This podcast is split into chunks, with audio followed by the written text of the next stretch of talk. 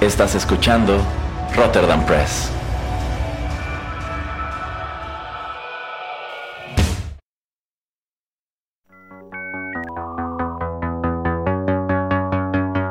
TechPili. El programa en donde analizamos la tecnología de manera relajada y divertida.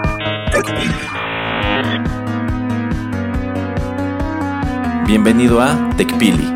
Nuevas tendencias, nuevos dilemas. Comenzamos.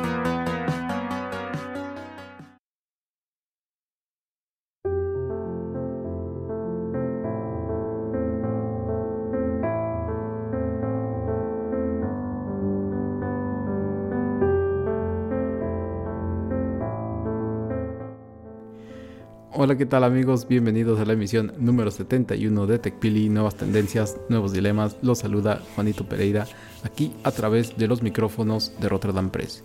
Y bueno, pues me acompaña, yo creo que sin ninguna otra excusa más que no podemos sacarlo aquí de la cabina, el señor Erasmo. ¿Cómo estás, Erasmo? Muy bien, señor Pereira. Oiga, quería preguntarle, ¿de casualidad ha estado llamando últimamente a call centers? Eh, no, pero Porque aquí en la factura telefónica de la cabina tengo muchas llamadas a un call center y pues, el único que ha mm. estado usando el teléfono ha sido usted. no, pues no. Pues, le voy a pues cobrar las llamadas, señor Pereira. Yo que usted reviso bien, porque no, yo, yo la verdad a call centers no. No sé, me da la impresión de que debe estar pidiendo pizzas y contratando seguros, cosas así. Ay, no una pizza así. bueno, bueno, siga, señor Pereira. Mejor díganosle a la gente por qué si pone su pretexto. ¿Cuál es su pretexto de no salir de la cabina? Ah, bueno, o sea, más allá de la pandemia, pues tengo, tengo mucho trabajo aquí en la cabina. Tengo que estar preparando programas, tengo que estar editando programas, este, programándolos, estrenándolos, ah, publicitándolos. Entonces hay, hay, mucho que hacer aquí y ah, pues tengo que estar haciendo también la limpieza en vista de que aquí es donde vivo, etcétera, etcétera. Ah. Pues sí, y ese catre ya le dije que lo limpie bien, ¿eh? Ya hay unos tres mapaches ahí en la puerta esperando a ver cuándo se les abre. Eh, bueno, los mapaches es porque, de, hecho, tuve que eh, cambiar el contenedor de la basura, porque efectivamente se estaban formando mapaches. O sea, de pronto tiras las sobras de la comida y ahí están los mapaches hurgando en las bolsas. Y, e incluso ya me reclamaron los vecinos que de un tiempo para acá vienen mapaches, incluso osos. Sí, oiga, y, y, la nutre que me encontré en el baño el otro día, ¿qué? a veces viene de visita. Ah. oiga, pues dígale que no venga a las horas que yo estoy, por favor, la verdad que me, saca un susto y luego, que ¿para qué? ¿Para qué quiere? ¿Quién es uno para meterse ¿eh? con la naturaleza, señor Pereira?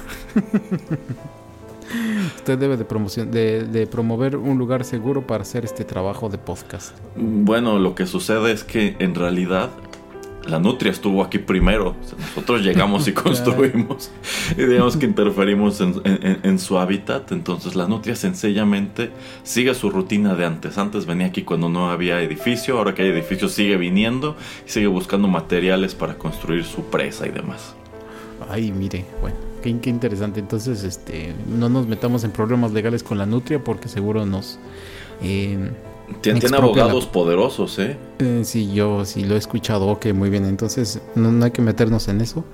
Y hablando un poquito, tocando eso que usted dice de temas pasados o de cosas pasadas, eh, me puse a escuchar uno, un par de sus programas que usted grabó con el señor Geek. Ajá. ¿Cómo se llaman esos programas que usted tiene ahí con el señor Geek? El Rotterdam Retro 2000.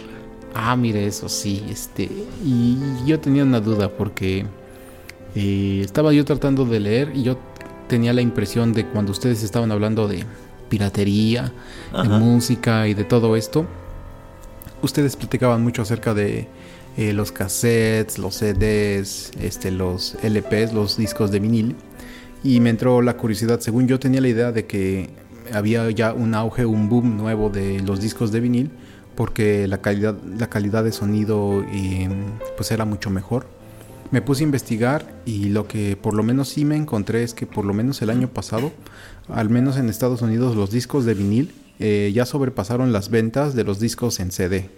Entonces eso se me hizo bastante interesante, aunque también los números pues ya no son muy tan grandes, ¿no? Creo que vinil vendió como 20 millones y se desvendieron 19 millones, cuando pues hace unos 15, 20 años era un artista que vendía casi, no sé, entre 5 y 10, solamente ese artista del momento, ¿no? Entonces muy interesante, pero pues, ¿cuál es tu percepción, Erasmo? Porque yo sí en verdad me he pensado pues tener o comprarme un tornamesa y empezar como a coleccionar o a tener este discos de vinil ¿A ti te gustaría, te gusta más también tener el CD o pues tú ya estás muy feliz teniendo así servicios tipo Spotify o, qué piensas? Sobre todo hablando de lo que habíamos hablado también en otras ocasiones que pues cuando utilizas Spotify y eso es como entre comillas es una renta lo que estás pagando, ¿no? Porque pues nada te pertenece. Exacto, es como, es como una renta. Eh, debo decir que actualmente el grueso de la música que consumo efectivamente pues viene de servicios como Spotify y últimamente más eh, YouTube Music que pues eh, poco a poco empieza a estar un poco más completo, poco a poco empieza a ser más competitivo. Eh, sin embargo, en lo que respecta a coleccionar formato físico, debo decir que me sigue gustando un poco más el disco compacto, precisamente porque es compacto y en ah. algunos casos no es tan caro como eh, pues los discos de vinil. Eh, sin mencionar que pues todavía tengo en la casa un reproductor de discos compacto, eh, no muy completo e incluso hace mucho que no lo prendo porque, insisto, oh, creo que escucho mucha más música en la computadora, ya que pues en este aparato tendría que estar cambiando discos, en cambio pues en la computadora tengo mi playlist en shuffle y puedo escuchar un poco de todo. Y si quiero escuchar a un artista en específico pues YouTube ya tiene las playlists construidas, ¿no? Incluso tiene cada apartado de de los discos. Pero bueno, sí, eh, no compro tantos discos como antes, pero ocasionalmente, si es un título que me interesa mucho y digamos que quiero conservar para la posteridad en formato físico, suele ser el disco compacto. Ahora, eh, también es verdad que se ha popularizado mucho el disco de vinil e incluso hay artistas que pues te presentan su nuevo álbum o incluso su nuevo sencillo en distintos formatos. Es decir, tú puedes comprar una descarga digital en muy buena calidad, o puedes comprar el disco compacto, o puedes comprar el vinil que a menudo viene con otras cosas. A lo mejor te mandan una camiseta, unos stickers, un póster. Como decía el señor Geek, como que necesitas meter más cosas en el paquete para hacerlo atractivo. Y de entre estos paquetes, a menudo el más costoso es el disco de vinil. Si nos regresamos 20 años, bueno, pues en realidad digamos que este era un producto muy focalizado. En realidad solo los fans más hardcore y también con un mayor poder adquisitivo eran quien compraba, quienes compraban este formato. Sin embargo, actualmente como que se ha popularizado mucho eso. Este es un formato pues no solamente vintage, sino que te ofrece una mejor calidad en el sonido y por ende vale la pena que lo pagues. E incluso ya me ha tocado ver algunas presentaciones en donde pues así como jugaban de pronto con las presentaciones de los discos compactos, ya lo hacen también con los discos de vinil. Y en lugar de que vengan en esta, en esta manga de cartón, ya han pues hecho un tipo de empaque un poco más durable y asimismo de pronto te presentan estos, estos mismos discos en colores, por ejemplo, no, no recuerdo quién hace poco lanzó un, un álbum y si comprabas el disco de vinil venía en color naranja, que debe ser muy llamativo tomando en cuenta que casi todos ellos son de color negro. Ahora, en lo que respecta al tornamesa, pues yo creo que el señor Pereira, el señor Geek y yo recordaremos que cuando estábamos creciendo era muy rara la casa que tenía un tornamesa porque digamos que el vinilo terminó por convertirse en un formato medio obsoleto e insisto, muy especializado, o sea, solamente eh, DJs en estaciones de radio o, gente que genuinamente le gustaba ese formato. También fuera como que en la mayoría de las casas descartaron el tornamesa en favor de pues, los mini componentes. Em, sin embargo, debo decir que Mm, en la mayoría de los casos yo creo que para la gente que no presta mucha atención a la música y no se mete a profundidad en ella, yo considero que esta diferencia en calidad del sonido es prácticamente imperceptible. Tú vas a escuchar la misma canción igual en Spotify que en el disco compacto que en el disco de vinil.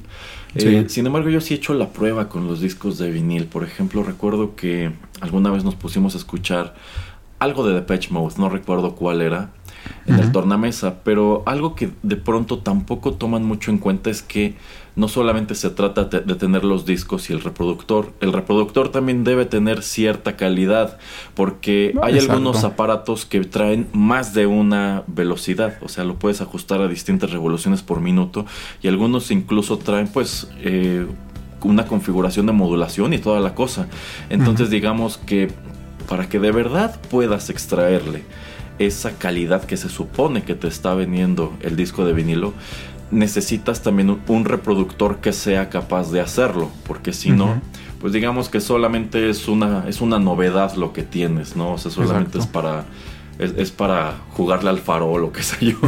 Entonces, eh, pues me, me, parece curioso todo esto que hemos comentado en programas anteriores, pues tanto con el señor Pereira como con el señor Geek, de que contrario a lo que sucedió en su momento con el VHS, pues el disco compacto ha conservado valor como coleccionable y también se ha revalorado muchísimo el disco de vinil. ¿Y cuál es tu opinión acerca de eso de que el vinil ha sobrepasado las ventas al CD? Eh, bueno, es que, insisto, yo creo que todo esto es parte de una moda. Eh, eh, en sí, si a ti te gusta coleccionar música, pues claro que, que buscas el, el formato que mejor se adapte al paso del tiempo.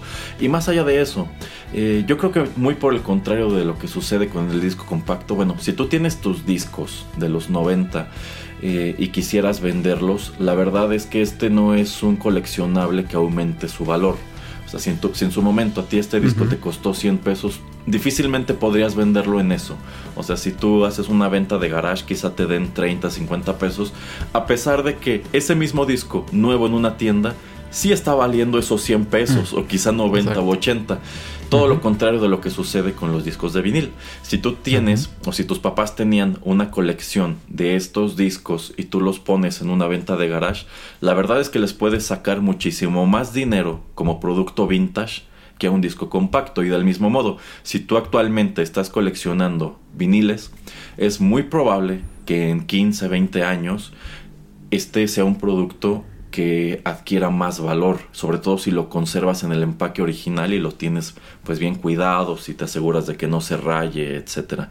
Entonces yo creo que eso también en parte es algo que le ha ayudado mucho a ese formato. Sí, efectivamente. Em, pero entonces tú no te ves eh, coleccionándolo por lo mismo de que son eh, pues productos muy grandotes, ¿verdad? En parte, o sea, tomando en cuenta que tengo muchos libros y de pronto sufro un poco con el espacio, bueno, pues tengo que eh, elegir si ese espacio que tengo lo quiero dedicar a libros, a películas, a discos compactos o a discos de vinilo.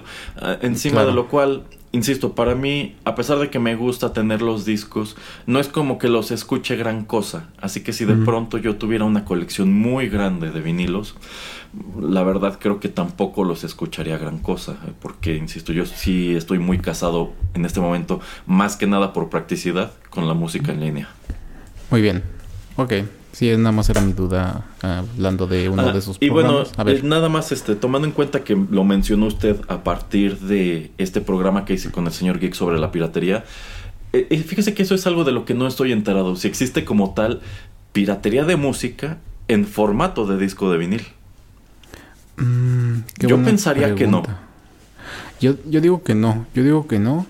Yo digo que es muy difícil, ¿no? O sea lo que estaba viendo es que también la manera en que tienen que crear el vinil, pues no es así algo súper, súper sencillo. O sea, sí requiere por lo menos la maquinaria eh, pues exacta o, que en verdad haga pues estos, eh, estas marcaciones en el, en, el, en el vinil muy efectivas o muy precisas.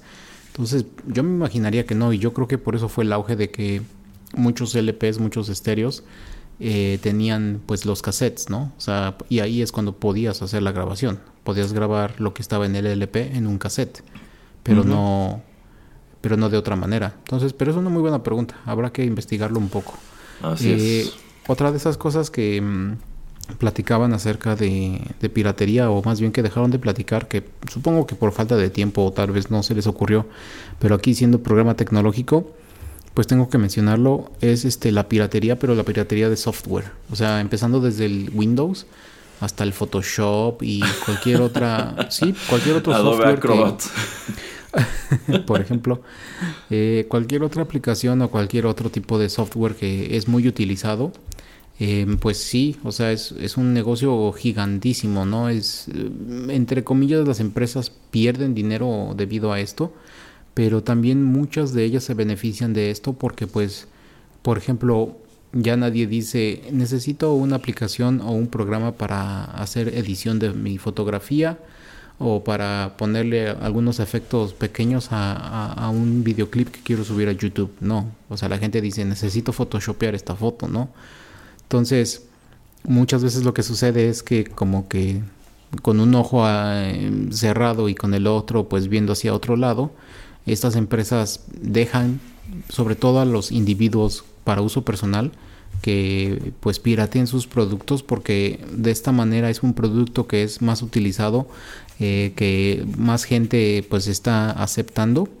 Y ya después cuando ellos ven que grandes empresas necesitan empresas de diseño una empresa una gran casa productora de lo que tú quieras que necesite esto pues ahí sí se, sí se van a fijar si es un producto pirata o si en verdad compraron la licencia que generalmente y pues una empresa bien establecida va a tratar de comprar o de hacer la renta de la licencia bien porque pues es, es lo correcto o si no pues te caería muy duro la demanda, ¿no? Entonces, eh, ¿qué piensas Erasmo acerca también de esto de la piratería de software y pues algunos productos que tú creas o que tú sepas que eh, pues se han pirateado bastante? Eh, bueno, efectivamente, igual es algo que va muy de la mano con la piratería y yo creo que si ustedes crecieron en los 80, 90 y en algún momento tuvieron la eh, curiosidad de asomar a juegos de computadora, es altamente probable que muchos de estos juegos hayan sido pues copias pirata. Y por esto no quiero decir que eh, específicamente hayan ido a un lugar en donde vendían software pirata, sino que quizá es un disco que alguien copió utilizando su propia computadora y les facilitó. Yo, por ejemplo, me acuerdo que en su momento, en, en, algún punto, con una computadora que ya traía unidad de disco con quemador, le copié a alguien Doom. O sea, es que es, un, es, un, software tan sencillo y tan pequeñito que prácticamente lo único que hacías era arrastrar el instalador al disco y con eso podías irlo pasando de máquina en máquina. Pero la verdad es que hay un gran número de productos que pues nosotros que crecimos en una era donde ya era más común tener computadora en casa, pues en realidad nosotros no adquiríamos de manera legal porque en algunos casos era muy costoso, en algunos casos los mismos lugares en donde podías comprar la computadora pues te lo vendían o ya venía instalado, qué sé yo. Eh, yo creo que uno de los grandes focos de distribución de software pirata en nuestro país pues es la Plaza de la Tecnología en la Ciudad de México. Yo recuerdo muchísimo y la verdad no me he fijado si aún exista, pero tomando en cuenta cómo ha avanzado la tecnología, yo creo que ya cambiaron ellos también su modelo de negocio. Yo, yo recuerdo mucho que si tú caminabas por eje central, justo en las inmediaciones de Plaza de la Tecnología, Plaza Meave, lo que es actualmente la Friki Plaza, bueno, había, bueno, sigue habiendo mucho ambulantaje, pero en aquel entonces ese ambulantaje estaba dedicado casi de lleno a software. O sea, estos, estos vendedores tenían allí discos metidos en bolsitas igual que las películas pirata eh, y era eran programas como Office, como Corel Draw, como eh, la suite de Adobe, como eh, Windows. Por ejemplo, yo recuerdo que cuando iban sacando estas actualizaciones de Windows, bueno, pues para que no compraras una máquina nueva, lo que hacías era comprar efectivamente la actualización y podías comprarlas en lugares como este. Y también te vendían juegos y un otro montón de cosas. Entonces, pues claro que la piratería de software también fue un fenómeno muy grande en nuestro país y, y, sigue siéndolo sin lugar a dudas. Esto que comenta el señor Pereira de que digamos hay versiones entre comillas libres de ciertas herramientas, pues también es un hecho. Por ejemplo, eh, yo que tengo un teléfono Android, a mí, a mí me sorprendió muchísimo que tienes que instalarle Acrobat Reader al teléfono si quieres abrir un archivo PDF allí. Con el iPhone no tenía ese problema y lo que es más es muy poco práctico utilizar este Adobe en el teléfono.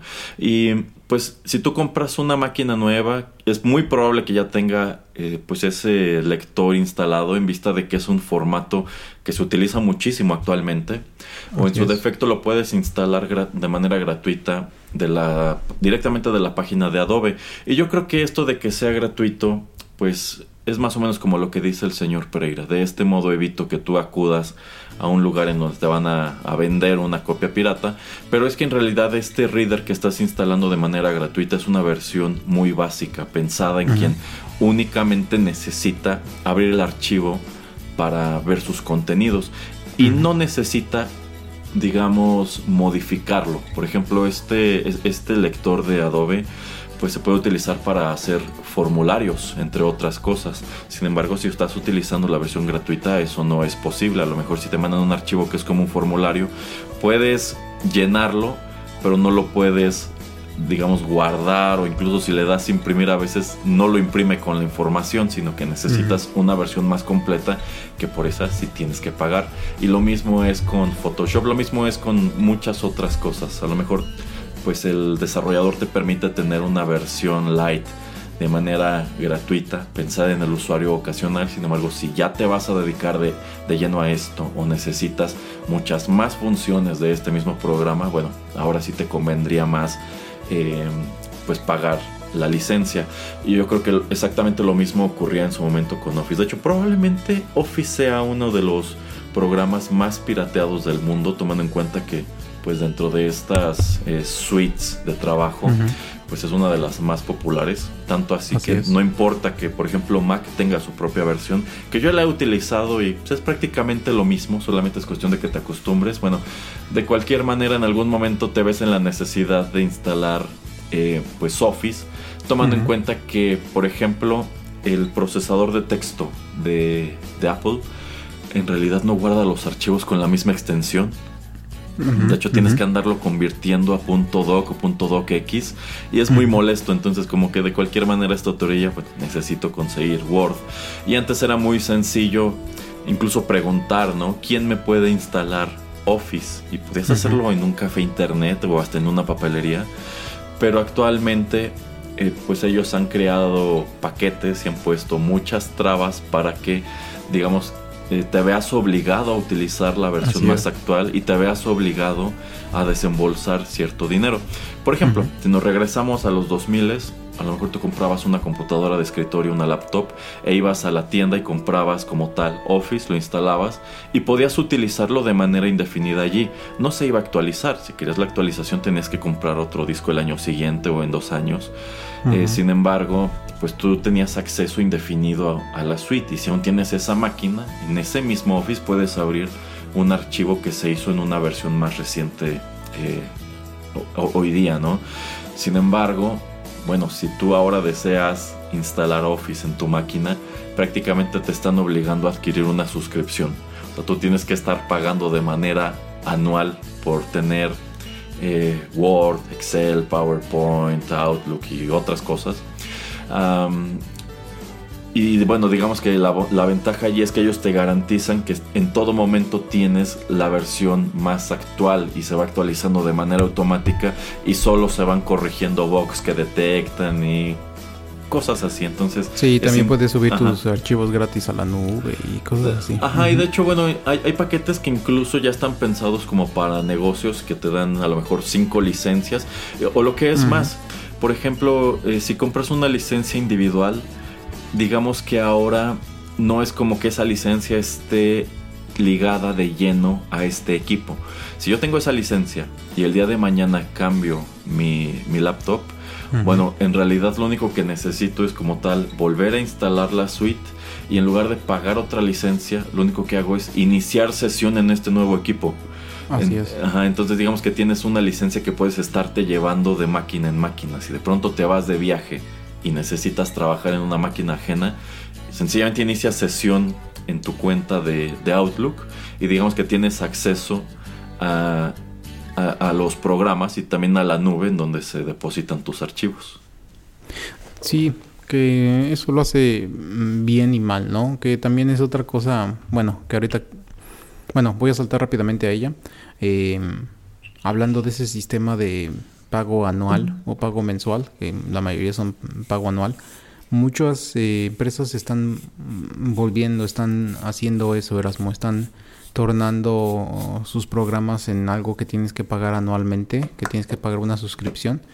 Y también mucha gente se está quejando. Ahorita no me acuerdo exactamente de cuál se había quejado la gente mucho, pero pues es algo como un modelo de negocios que están viendo que por lo menos tipo empresas eh, Microsoft con Office como lo que ya comentas están haciendo y ellos están diciendo ah pues yo quiero hacer lo mismo entonces obviamente para el para el negocio es bueno pero pues o sea por qué tiene que ser así no para mí para para mí que soy consumidor. Sí sí o sea tú, tú puedes verlo desde esa perspectiva de que pues está gacho, ¿no? Porque efectivamente en los 90 2000 yo solamente tenía que pagar una vez por el software y si deseaba actualizarlo, pues sencillamente compraba una nueva versión, pero si me servía tal como lo tenía instalado, pues no pasaba nada y lo dejaba así. En cambio ahora, pues sí te están orillando así. ¿Quieres seguir utilizando esta suite? Bueno, pues tienes que pagarme. Y si no, pues buena suerte con algún genérico o con otra cosa, ¿no? Sí, exactamente. Eh, bueno, ¿y no te, tú alguna vez cuando, no sé, en la prepa o inicios de la uni, programas que tú tuvieras pirata o programas que tú te acuerdes que fueran populares en ese entonces? Age of Empires 2. de hecho. StarCraft. Doom. Pero pero no son programas, son juegos. Bueno, es software a fin de cuentas y claro que son títulos que estuvieron circulando muchísimo de manera ilegal. Pero bueno, fíjese que ahora que comenzamos a tocar este tema, no sé si usted recuerde que en la preparatoria nos obligaron a adquirir la licencia de un software que era para construir algo así como diagramas de flujo. Ah, y, de hecho, más o pues, menos. Ajá, y era una tontería, porque esto mismo podías hacerlo sin ningún problema con PowerPoint. Quizá te ibas a tardar más, pero pues casi todos teníamos instalado PowerPoint en, este, en, ese momento y nos hicieron comprar como tal la licencia de ese programa que me parecía muy inútil porque no servía para otra cosa y que yo recuerde ni siquiera se utilizó gran cosa. ¿Se acuerda de eso? Medio me acuerdo, sí. Ay, qué buen negocio ha de haber hecho alguien ahí, ¿eh? Ah, no, qué buen negocio tienen las escuelas con un montón de cosas, ¿eh?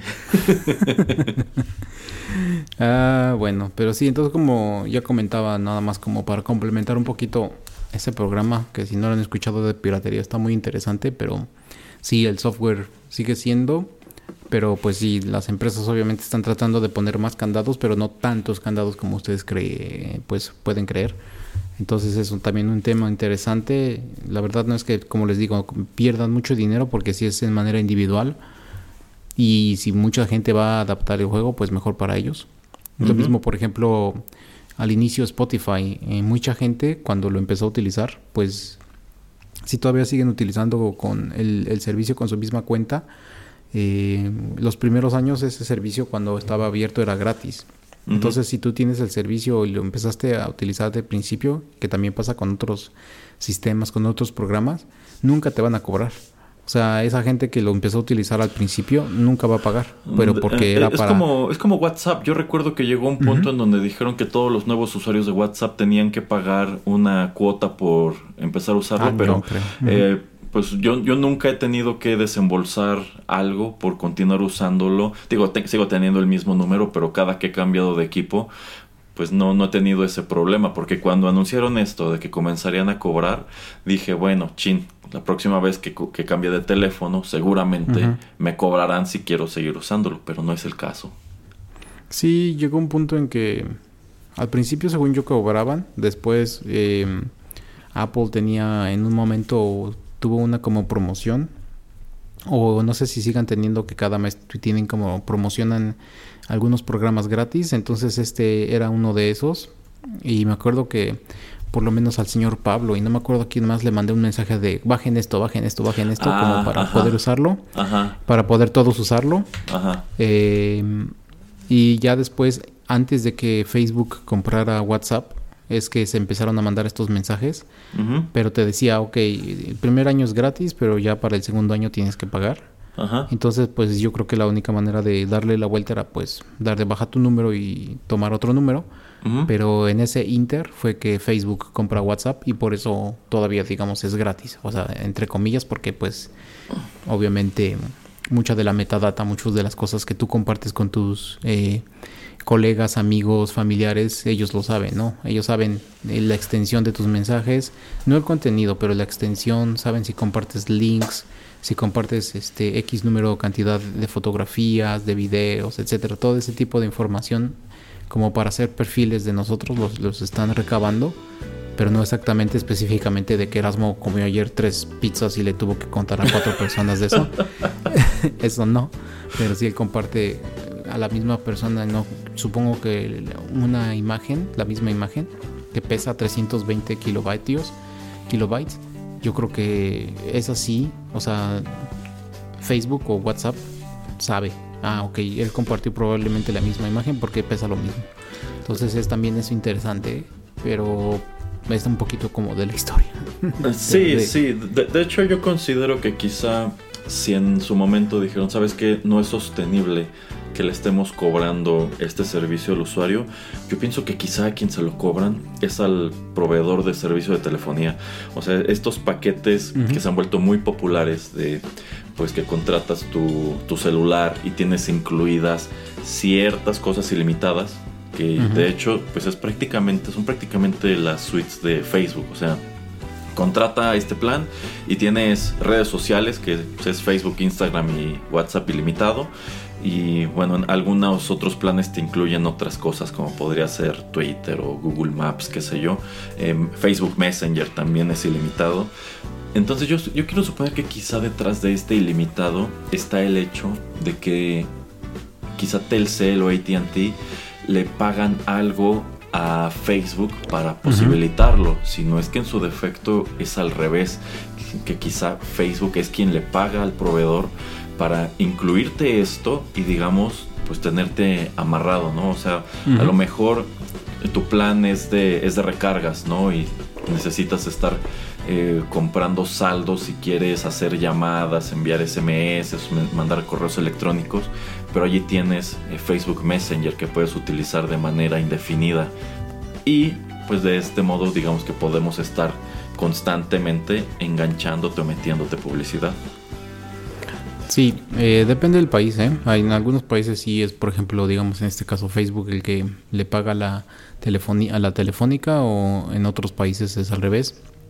Pero es eso, es como para que sigas consumiendo, para que sigas atado, para que tal vez en lugar de ah, pues como ya tengo el servicio, digamos, en Facebook, que no cobran, pero ah, es que ya tengo el servicio de Facebook con datos ilimitados, entonces tengo el dinero que me estoy ahorrando, entre comillas, de los datos para comprarme un teléfono más caro. Entonces ahí ya le está sacando dinero la eh, pues la empresa de telefonía, ¿no? Entonces eso, pues yo creo que hay maneras y modelos de, negocios y como te digo, depende del país. Pero bueno, para saltarnos un poquito de tema ya de piratería, pero pues hablar un poquito de Facebook para no para un poquito como saltar eh, más o menos no tan lejos del, tema. Eh, a ver, Erasmo, eh, cuéntanos, porque tú contabas de multiversos, pero pues aparentemente ya vives en el metaverso. Efectivamente, eh, hace más o menos un mes Facebook anunció que estaba trabajando en una suerte de cambio de imagen y que probablemente incluso cambiarían el nombre de esta red social.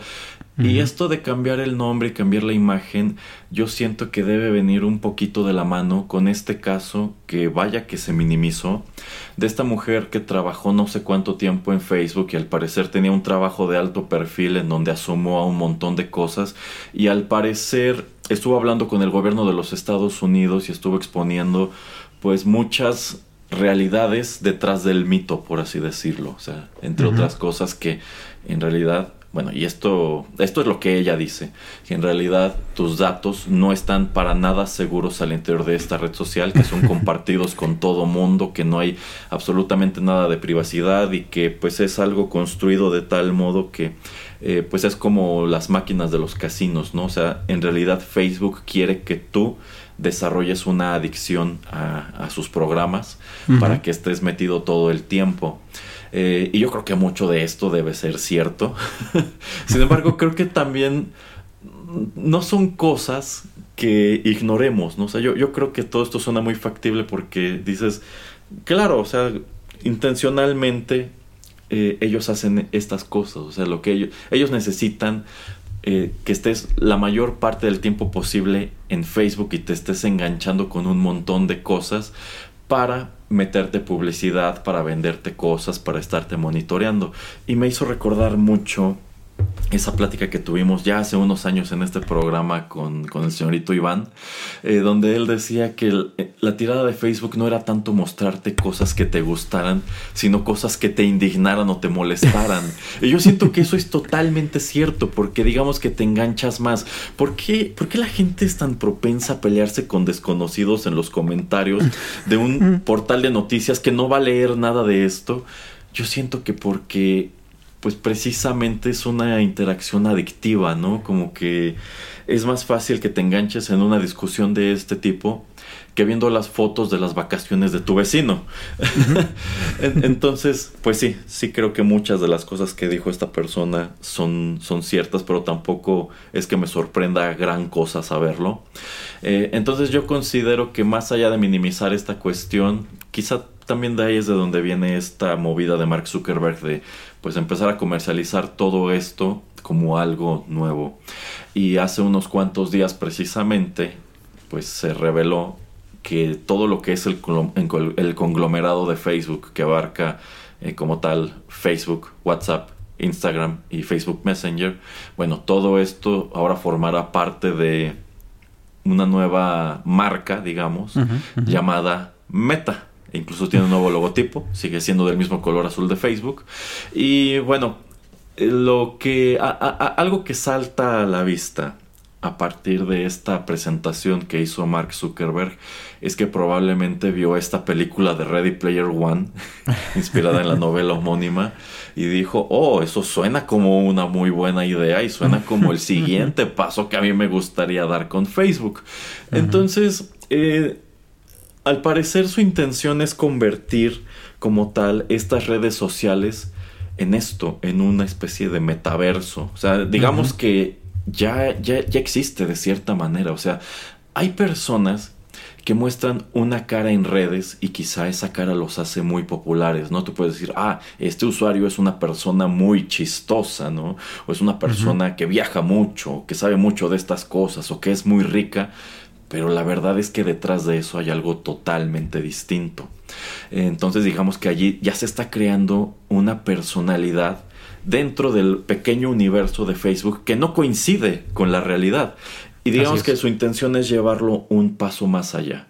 Eh, a lo mejor, bueno, tú tienes a influencers, a youtubers y demás eh, que, existen en, el Internet y son una cosa en el Internet. Sin embargo, si de pronto desapareciera el Internet, pues te quedas con absolutamente nada.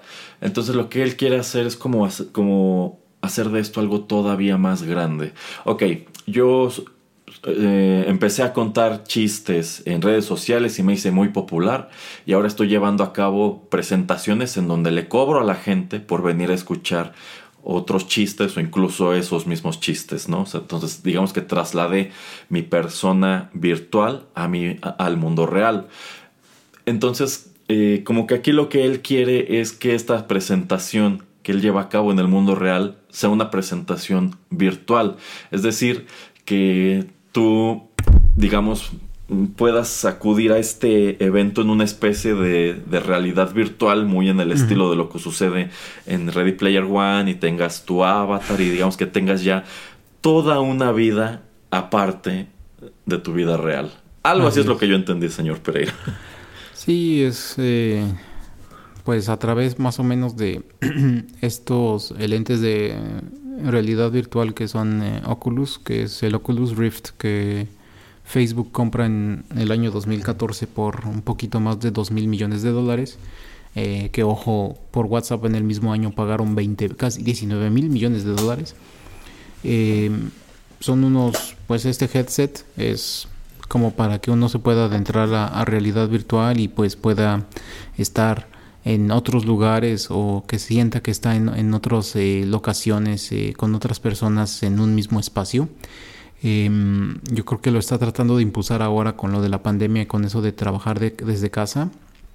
Pero em, yo lo he dicho antes y lo diré nuevamente. Yo creo que esto, la única manera en que va a funcionar bien son, es una de dos. O vas a tener que obligar a la gente a utilizar eh, no este headset de realidad virtual, pero sí unos lentes que creo que ya más o menos habían ellos anunciado unos lentes para de realidad aumentada, que significa que si Erasmo tiene una sala y esta sala tiene seis sillas y él está sentado en una, cuando él se pone estos lentes, esas otras cinco sillas van a estar, eh, va, va, él va a ver personas que están ahí que tal vez en su propia casa también están en una sala o en algún otro setting y que ellos también ven a estas personas. Entonces lo que va a tener que utilizar y lo que va a tener que desarrollar algún programador es que cuando Erasmus se ponga estos lentes uno pueda ver digamos el holograma o a estas personas ahí cuando en realidad no lo están.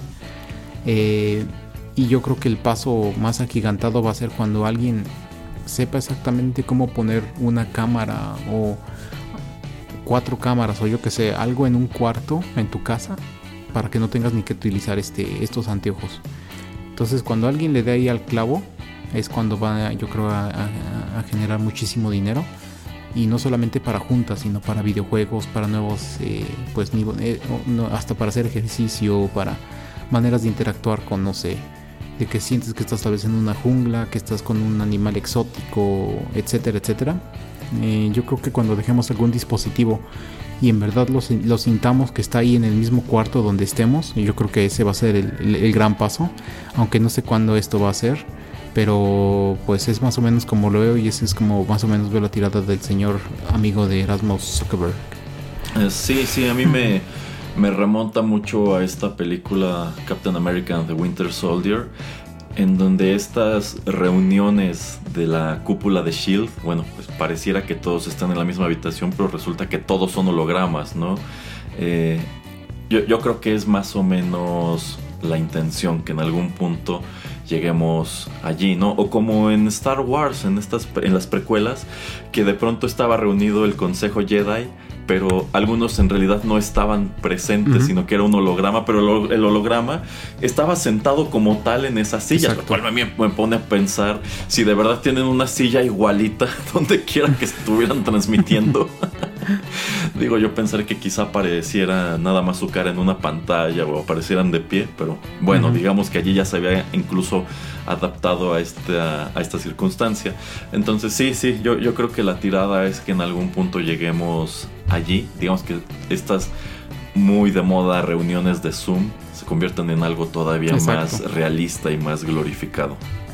Exacto, y todo obviamente es como para pues tratar de mantener a la gente en esta misma red, o sea, en red me refiero a todas las plataformas de Facebook, obviamente como para que sigas consumiendo sus productos, para que sigas pues lo que estamos diciendo, ¿no?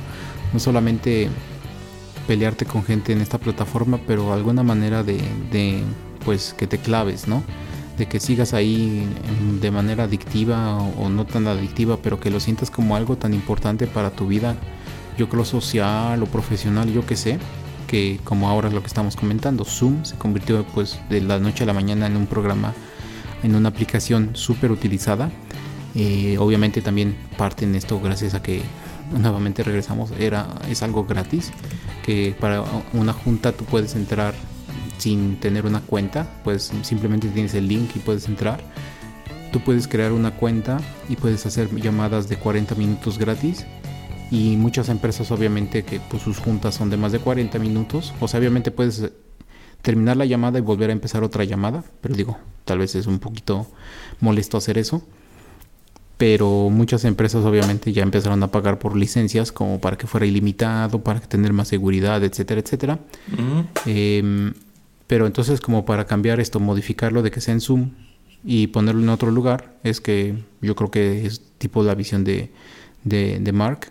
Eh, esto de que puedes estar en un mismo este no sé estadio en, el asiento al lado de tu compañero o compañera se me hace un poco extraño por eso te digo que yo creo que vas a necesitar tener estos eh, lentes estos anteojos, porque si no es así como en los comerciales de Pokémon Go, que pues te lo ponen muy bonito, así como que usa tu imaginación para pensar que está esto sucediendo en vida real y pues en, verdad pues estás haciendo todo con tu teléfono. Entonces yo creo que todavía falta algo de tiempo para que eso pase.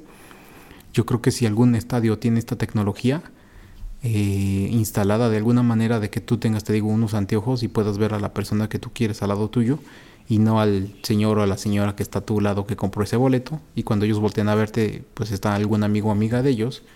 Eh, yo creo que ahí es cuando va a haber bastante dinero ganado Digo, obviamente, si a la gente le gusta la idea. A mí, pues, no sé, ya veremos cuando llegue el momento. A mí todavía no me atrapa. Lo que sí me atrapó, por lo menos, por ejemplo, en juntas, es que en algún momento vi en internet que dije, alguien dijo, no, pues lo que yo hago con mis compañeros es nos metemos al PlayStation, eh, prendemos el Red Dead Redemption 2 y nos vamos a un, hacemos una fogata y ahí nos sentamos todos a hacer las juntas. Estas juntas que tenemos diarias de 15 minutos eh, para ver qué, tal va el día y qué, cuáles son los planes para las metas del día, lo hacemos ahí, dice. O sea, se nos hace como algo diferente, no es, no es Zoom, pero lo puedes hacer ahí con tu avatar, ¿no? Y así, a, mí se me hizo muy, muy original y muy chido. Y yo digo, si yo pudiera hacer eso en mi empresa, lo haría. Sí, sí, o sea, en definitiva suena más atractivo que tu, que, pues, que tu pantalla de, de Zoom nada más con este, los cuadritos, ¿no? Eh, hablando de lo cual, efectivamente Zoom se convierte en un servicio muy popular a raíz de la pandemia. O sea, yo, yo creo que hay, habemos muchas personas que nunca habíamos oído hablar de esto antes del año 2020.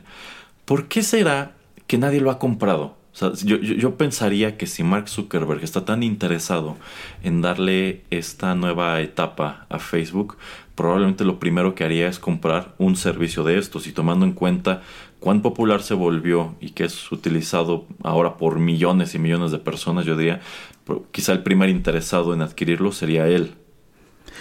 Pues no, yo digo que bajita la mano detrás de bambalinas alguna de estas grandes empresas, ya sea eh, Apple, Facebook, eh, hasta Amazon o Google, yo creo que sí han de haber puesto algún dinero ahí, ¿eh? O sea, tal vez no lo hemos escuchado, pero yo creo que tal vez las ofertas están. Eh, no sé si es una empresa que esté en bolsa. Si lo está, pues yo creo que puede haber un, este, una toma de la empresa hostil, o sea que van a pagarle a todos eh, un, premium por sus eh, acciones y para pues tener la mayoría de las acciones cualquiera de estas empresas, pero pues si no está en bolsa, Obviamente a sus fundadores tienes que pagarles, no sé, la X cantidad de dinero, que creo que fue por eso lo que pasó con WhatsApp, que por eso les pagaron 19 mil millones de dólares. Y pues, en algún momento, ¿no? Cuando los desarrolladores ya no quieran seguir con, consumo o se, se aburran, los dueños, yo creo que empezarán a escuchar ofertas. Pero pues sí, o sea, yo creo que sí rondaría entre 20 y 30 mil millones de dólares. Eh, Obviamente empresas tipo Facebook, Google están tratando de impulsar sus propios servicios, pero pues ahora todos decimos que tenemos una junta en Zoom, ¿no? Entonces ya son como motes y pues quien lo gane pues va a tener una gran ventaja y como te digo yo creo que pues Facebook su tirada es, es, esa eh, desarrollar algo en, en, su casa o comprar y yo creo que en algún punto probablemente tratarán de comprar también a Zoom. ¿En cuánto dijo que podrían comprarla? Yo digo que entre 20 y 30 mil millones de dólares. Mm, probablemente porque estoy viendo que esta empresa está evaluada en eh, poco más de 5 mil millones de dólares. tendrías que pagar un premium súper grande. sí, no veo que esté en bolsa, pero tal vez. Mm, sí, pero está, bueno. está en Nasdaq.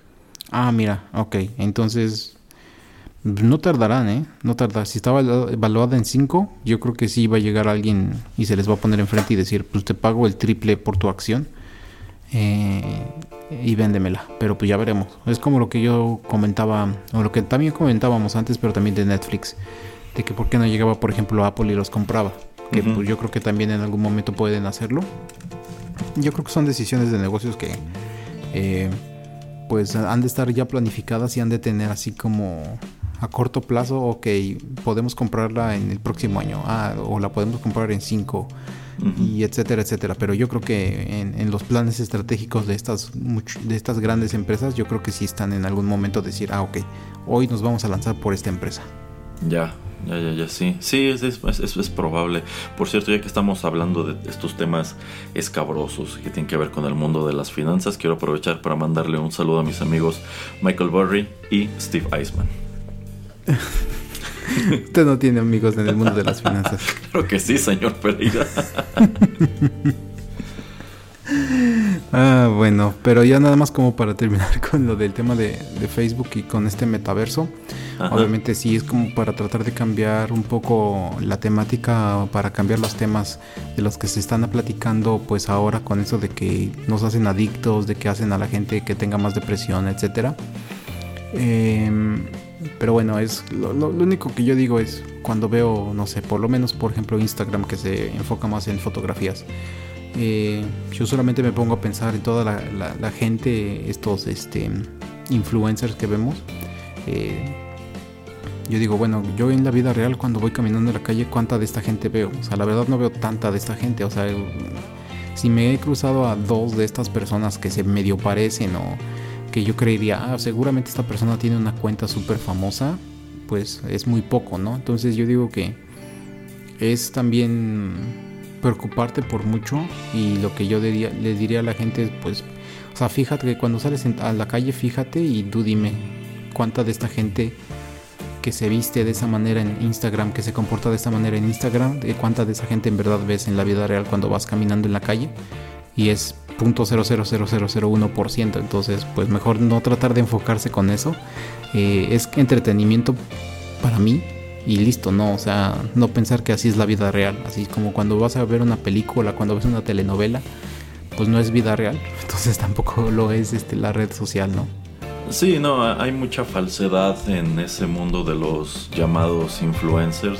Muchos de ellos pues en realidad no llevan esas vidas maravillosas que te están mostrando en, el teléfono móvil, ¿no? O sea, en, algunos casos, pues esos viajes en realidad pues forman parte de, de, una promoción. A lo mejor si es uno que viaja mucho, pues en realidad ellos no es como que tengan mucho dinero para estar viajando, sino que quizá lo que hacen es venderle publicidad a sitios turísticos que son quienes les los contratan para llevarlos y que se tomen fotos, suban videos, etcétera. Es algo que no, no recuerdo si lo platicamos aquí en Tecpilio lo platicamos en la vida real, señor Pereira, de lo que ocurría en las Bahamas, que muchos hoteles de las Bahamas ya estaban harta, hartos de, los influencers que les escribían y que querían sacar cosas gratis, ¿no? Como estos restaurantes que han sido muy sonados, de que incluso de pronto son extorsionados por los mismos influencers de, bueno, pues voy a ir a comer con siete personas y más te vale eh, darme gratis la cuenta porque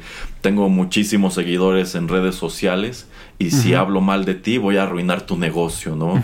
o quiero, o, este, se me antoja comer en este establecimiento, pero eh, como soy influencer creo que tengo el derecho de que sea gratis porque si subo una foto de lo que me sirvieron, pues mucha gente va a querer venir a comer aquí, ¿no?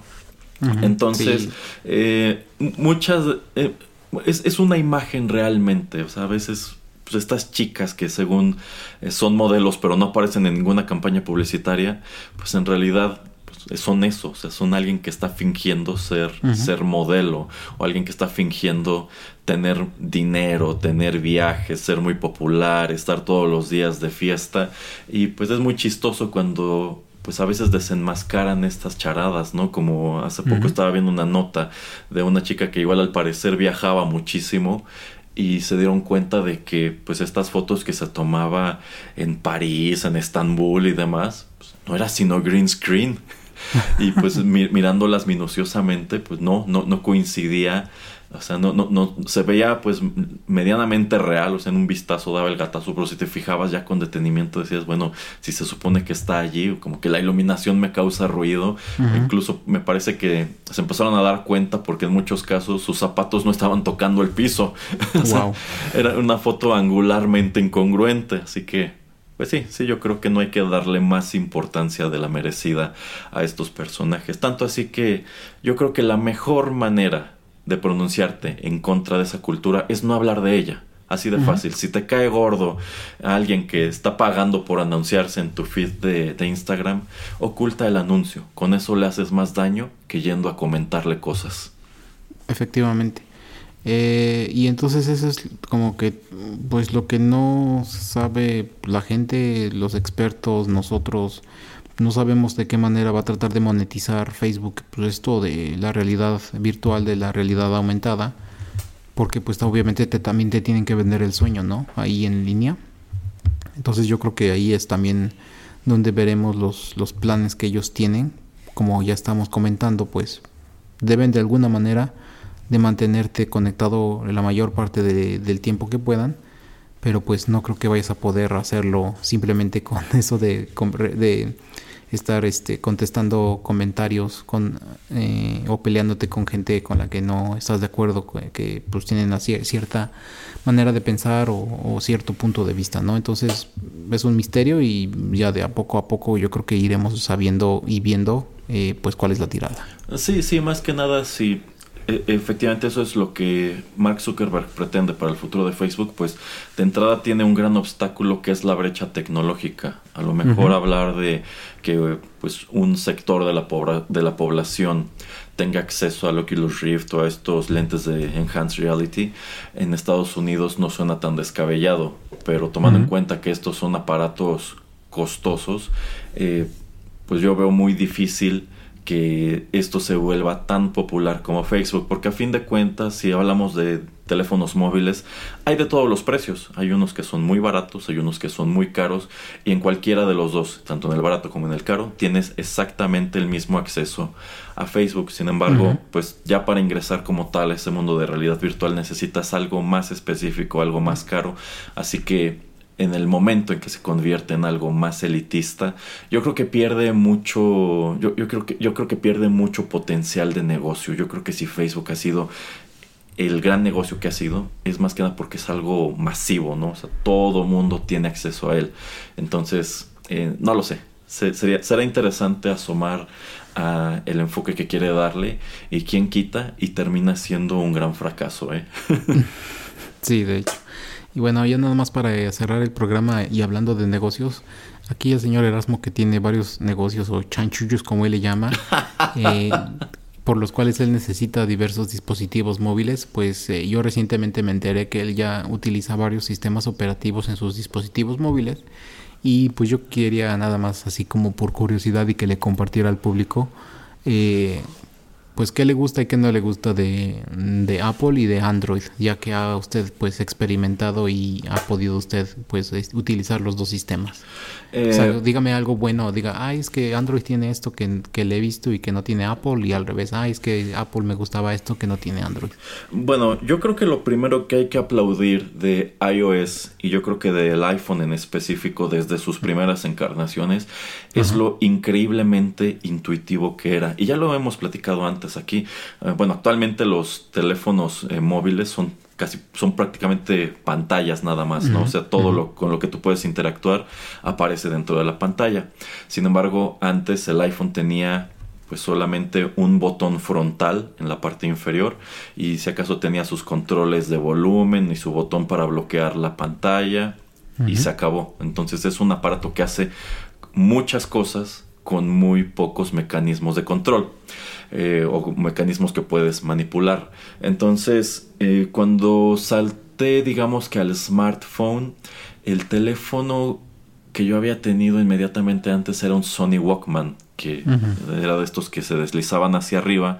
Tenía una pantalla muy pequeña, un teclado muy pequeño, y eran estos teclados en donde para escribir un mensaje SMS, pues tenías que hacerlo a la antigüita, ¿no? O sea, las teclas como tal, cada una traía tres letras y digamos que así te las apañó, y era tardadísimo.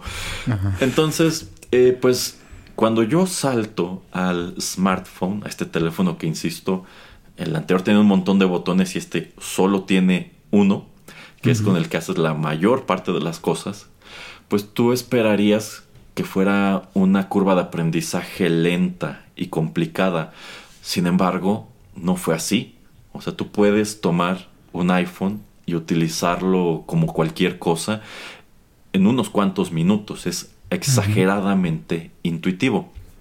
Em, y digamos que si te brincas entre versiones del iPhone, todas son lo mismo. Incluso cuando dejaron de tener este botón, tú entiendes que, bueno, ahora este para desbloquearlo tengo que poner la huella en donde se supone que estaba antes ese botón o solamente tengo que deslizar la pantalla para arriba o solamente tengo que ponerlo delante de mi cara para que detecte eh, que lo quiero utilizar y se desbloquee solo, ¿no? Entonces, digamos que estos avances en realidad no te toman por sorpresa y no es como que te cueste trabajo adaptarte a esos cambios, es, es muy inmediato. Entonces, ya, ya, hemos hecho ese chiste muchas veces aquí, pero creo que es un chiste que no envejece. Estas personas que dicen que sus hijos son muy inteligentes porque mira mm. cómo le mueve al teléfono, no, no, no, el inteligente es el que desarrolló el teléfono. ese sí hay que darle un premio. Eh, y bueno, ahora que me vi orillado a cambiar a, a Android, ¿qué debo decir? Este, mi mamá, por ejemplo, siempre ha tenido teléfonos Android. Eh, y a mí no me gustaba utilizar su teléfono así de pronto de ten el teléfono y búscame esta cosa. A mí era muy complicado porque de entrada yo ya sabía que si quería utilizar alguna aplicación en el iPhone yo, sabía cómo acceder a ella y cómo buscar cosas. Pero de pronto tomar estos teléfonos con Android te cambian mucho la dinámica. Y más que nada porque yo siento que el sistema operativo Android es un poco... No, es desordenado, sino que te permite ser desordenado. Ok, el iPhone te, te puede... Tú, tú puedes llenar no sé cuántas pantallas con iconos, aplicaciones. Pero la manera de acceder a esas aplicaciones es en esas pantallas. En cambio, digamos que Android te permite, si tú quieres saturar tu pantalla de inicio con aplicaciones, puedes hacerlo, pero si no, a lo mejor ahí solo está la barra de Google y tienes que buscar las aplicaciones en otra parte. Entonces, empezando por allí, eh, causa ruido y bueno, hay un número de cuestiones que son distintas. No se usa Facebook igual en iOS que en Android y tampoco WhatsApp. Eh, entonces digamos que allí sí hay cierta curva de aprendizaje cuando pasas de uno a otro. Yo considero que es más fácil o más amigable utilizar iOS que Android, pero ahora que ya llevo un tiempo en Android, pues debo decir que me he, habituado bastante bien. No es como que extrañe iOS. Creo que el teléfono es igual de rápido, tiene las mismas cosas, tiene una muchísimo mejor cámara, a pesar de que no se supone que es un modelo de alta gama como lo es el, iPhone. Eh, y tampoco tiene el mismo precio. Entonces como que de unos años para acá yo siento que existen eh, un número de teléfonos en el mercado, casi todos ellos con el sistema operativo Android, que han generado muy buenos comentarios, mientras que en el caso del iPhone, pues se ha vuelto muy algo muy criticado el hecho de que el nuevo iPhone parece no tener absolutamente nada distinto respecto al anterior y tiene un precio mucho más elevado, un precio que de hecho devalúa horrible todos los anteriores. Y pues dices, es que en realidad parece que me están vendiendo la misma cosa, pero el sombrero es nuevo, ¿no? este, y bueno, sin mencionar que ha habido ediciones del iPhone como el iPhone X que fueron muy desafortunadas en cuanto a que se supone que estás comprando un producto, digamos, de lujo, y tiene un montón de problemas. Y es precisamente uno de esos problemas el que a mí me orilló a cambiar de marca porque dije bueno este teléfono pues ya me salió con, con detalles la batería no dura gran cosa se calienta y ya le arreglaron una vez la pantalla no quedó y si quiero que la arreglen de nuevo pues mejor me compro un, un aparato nuevo. Entonces eh, mejor paramos allí y probamos otra cosa. Así que yo, yo creo que si Apple desea conservar su presencia en el mercado en el largo plazo, ya no puede aferrarse solamente al nombre de iPhone o al estatus que en apariencia tener un iPhone te, te confiere, porque ya hay pues rivales muy dignos en el mercado como, como Samsung que tiene teléfonos que cuestan incluso más que un iPhone y te ofrecen cosas que el iPhone más reciente no tiene. Entonces, y, y bueno, estos juicios de es que el iPhone 13 no tiene prácticamente nada de diferente respecto al 12 salvo el número. Entonces si quieren mantener vivo al iPhone como, como, como un icono de estatus, necesitan hacer algo nuevo y cambiar algo, más allá de hacerlo más grande, ponerle más cámaras y subirle el precio. Sí, sí, totalmente. Eh, yo creo que sí, como hace 20, bueno, no, que fueron hace el 2010, en el 2007, hace 13, 14 años que sale el primer iPhone, eh, sí fue un cambio totalmente radical, pero ahora para hacer lo nuevo, para hacer algo pues totalmente radical. Eh, yo creo que, no sé si es Samsung o Motorola, eh, o creo que tal vez pueden ser los dos, que tienen estos teléfonos eh, que se doblan. A mí se me hacen bastante interesantes. Obviamente ahora todavía siguen siendo muy caros, pero con esto de los tamaños que pues han aumentado bastante de los teléfonos, yo creo que en un futuro muy cercano yo sí me voy a tener, me voy a terminar comprando uno de estos teléfonos porque obviamente proteges tu pantalla y también pues es más fácil eh, mantenerlo en tu bolsillo, ¿no? sobre todo siendo pues hombres, los hombres casi no están cargando algún aditamento, algún accesorio para traer pues sus cosas, simplemente dependemos de las bolsas de nuestros pantalones, entonces como para que no se me caiga o para que no se me vea de fuera. Yo creo que en algún momento cuando hagan un teléfono no tan caro eh, de estos que se pueden doblar, yo creo que sí me voy a inclinar por uno de ellos. o en su defecto que se que, que diseñen algún jean que tenga un bolsillo que se adecue un poco más a la forma del smartphone, ¿no? Porque, o sea, es típico, efectivamente, o sea, la, mayoría de los hombres traemos el teléfono metido en uno de los bolsillos. Por lo regular es el frontal, porque traerlo en el trasero es mucho riesgo, te lo pueden robar. Eh, pero cuando tú traes el teléfono metido en el bolsillo frontal, andas por la vida con un rectángulo en la pierna. Sobre todo si son estos jeans con cortes eh, más modernos, más slim, que están más pegados a tu pierna. Bueno, pues eh, se nota totalmente si traes ahí ya sea el teléfono o la cartera. Entonces, eh, señores de, de Levi's, de Dockers y todas estas marcas, necesitamos jeans o pantalones con bolsillos más holgados. Ándele rápido como amigos. sí, sí, sí, o sea, el jean o el, pantalón puede ser este, ajustado como todo, pero nada más hazle el bolsillo un poco más holgado para que cuando te sientes como estoy yo en este momento, no se te marque un rectángulo en la pierna, ¿no? que se ve chistoso. Sí, qué cosas. Bueno, ya, ya veremos. Eh, tal vez tendremos que después, en un futuro también muy cercano, eh, que tener un nuevo programa aquí en Rotterdam Press acerca de moda. Vaya, ya, son demasiados programas, señor Pero Si, si, empezamos esta emisión diciendo que ya estoy metido aquí todo el tiempo, no, no quiera tenerme más tiempo aquí. No, pero, usted eh, no ese programa. Sí, pero me parece muy interesante eso de, de los teléfonos que se doblan porque pareciera que ya empezamos, pareciera una curva, ¿no? O sea, los teléfonos empezaron siendo pequeños y conforme avanzó la línea de tiempo te empezaron a ofrecer teléfonos más grandes, pero llegado a cierto punto te empezaron a ofrecer de nuevo teléfonos más pequeños, porque bueno, estos teléfonos que se doblaban hace 10 años también eran algo muy estorboso, porque era, digamos que el teléfono doblado era grueso y no podías traerlo en el bolsillo abierto porque en realidad no era plano, era curvo. entonces, como que primero fueron pequeños, después grandes, otra vez pequeños. Actualmente la tirada es que sean grandes. O sea, si comparamos el iPhone más reciente con el primero, el primero era pequeñito y ahora es el chiste recurrente, ¿no? Que cada iteración del iPhone es todavía más grande.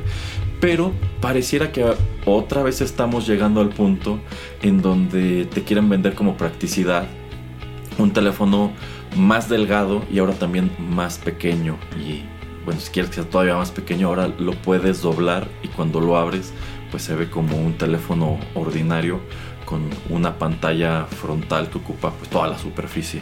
Entonces, a lo mejor este, estaremos regresando al punto en donde pues, todos los teléfonos van a ser plegables de nuevo, ¿no? O van a ser slide. Sí, que estoy viendo los Samsung eh, Galaxy Z. Eh, están más o menos en dos mil dólares, que son los oh. plegables. Pero el iPhone, el Apple,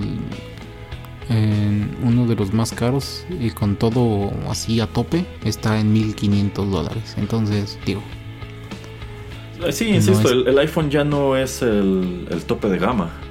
No, no, no todo va a estar interesante, ¿no? Va a estar muy, muy, muy interesante todo esto que eh, nos están presentando, pues, eh, nuevas empresas. Y sí, cuando yo creo que Apple se decida a tratar de rediseñar otra vez el smartphone para, pues, sacar algo nuevo, es que vamos a decir, oh, wow, la nueva explosión o la nueva revolución de telefonía. Pero pues yo no veo eso pasando en otros 10 años, entonces eh, pues ya, ya veremos qué, qué nos depara el futuro. Muy bien, muy bien, señor Pereira. Y bueno, pues yo pensé que no traíamos tantos temas y vea, ya nos extendimos bastante aquí en la plática. Eh, no sé si usted tenga algo más eh, que comentar, que decir, sino para ir despidiendo. Eh, manden provisiones porque yo creo que de aquí a fin de año voy a tener mucho trabajo en la cabina. muy bien, muy bien. Bueno, pues eso es todo entonces por esta emisión de TechPili. Le mandamos un gran y caluroso saludo al señorito Coque, fundador y gran creador del Internet, que todo lo sabe y que sabe que de qué se trata este asunto, así es que por algo hizo el Internet, lo trató de hacer gratis y sabe que ahora que existe y que es gratis, pues la gente lo utiliza solamente para mentarse de una y de otro lado. Entonces, saludos al, señorito Coque y saludos a todos ustedes que nos escuchan. Eh, recuerden que estamos en soundcloud.com, en cualquier aplicación de Android y de Apple, y si no también estamos también en Spotify y en Tuning Radio. Así es que ya saben, suscríbanse y pues llegan todos nuestros nuevos contenidos directamente a sus teléfonos. Muchas gracias. ¿Algo más, señor Erasmo? Manden provisiones, por favor. Hasta luego. Bye. Hasta luego. Bye.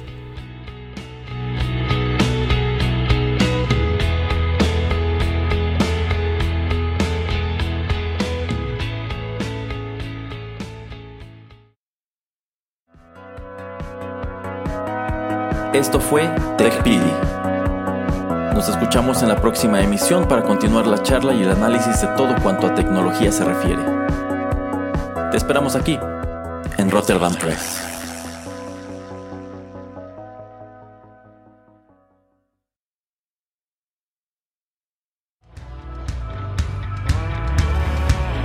Estás escuchando Rotterdam Press.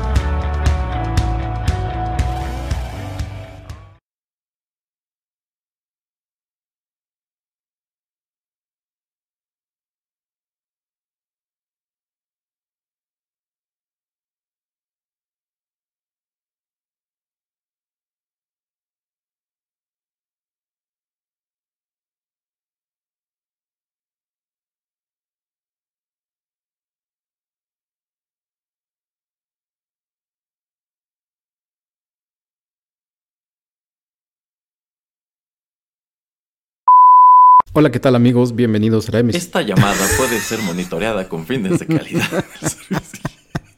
ya cállese. No.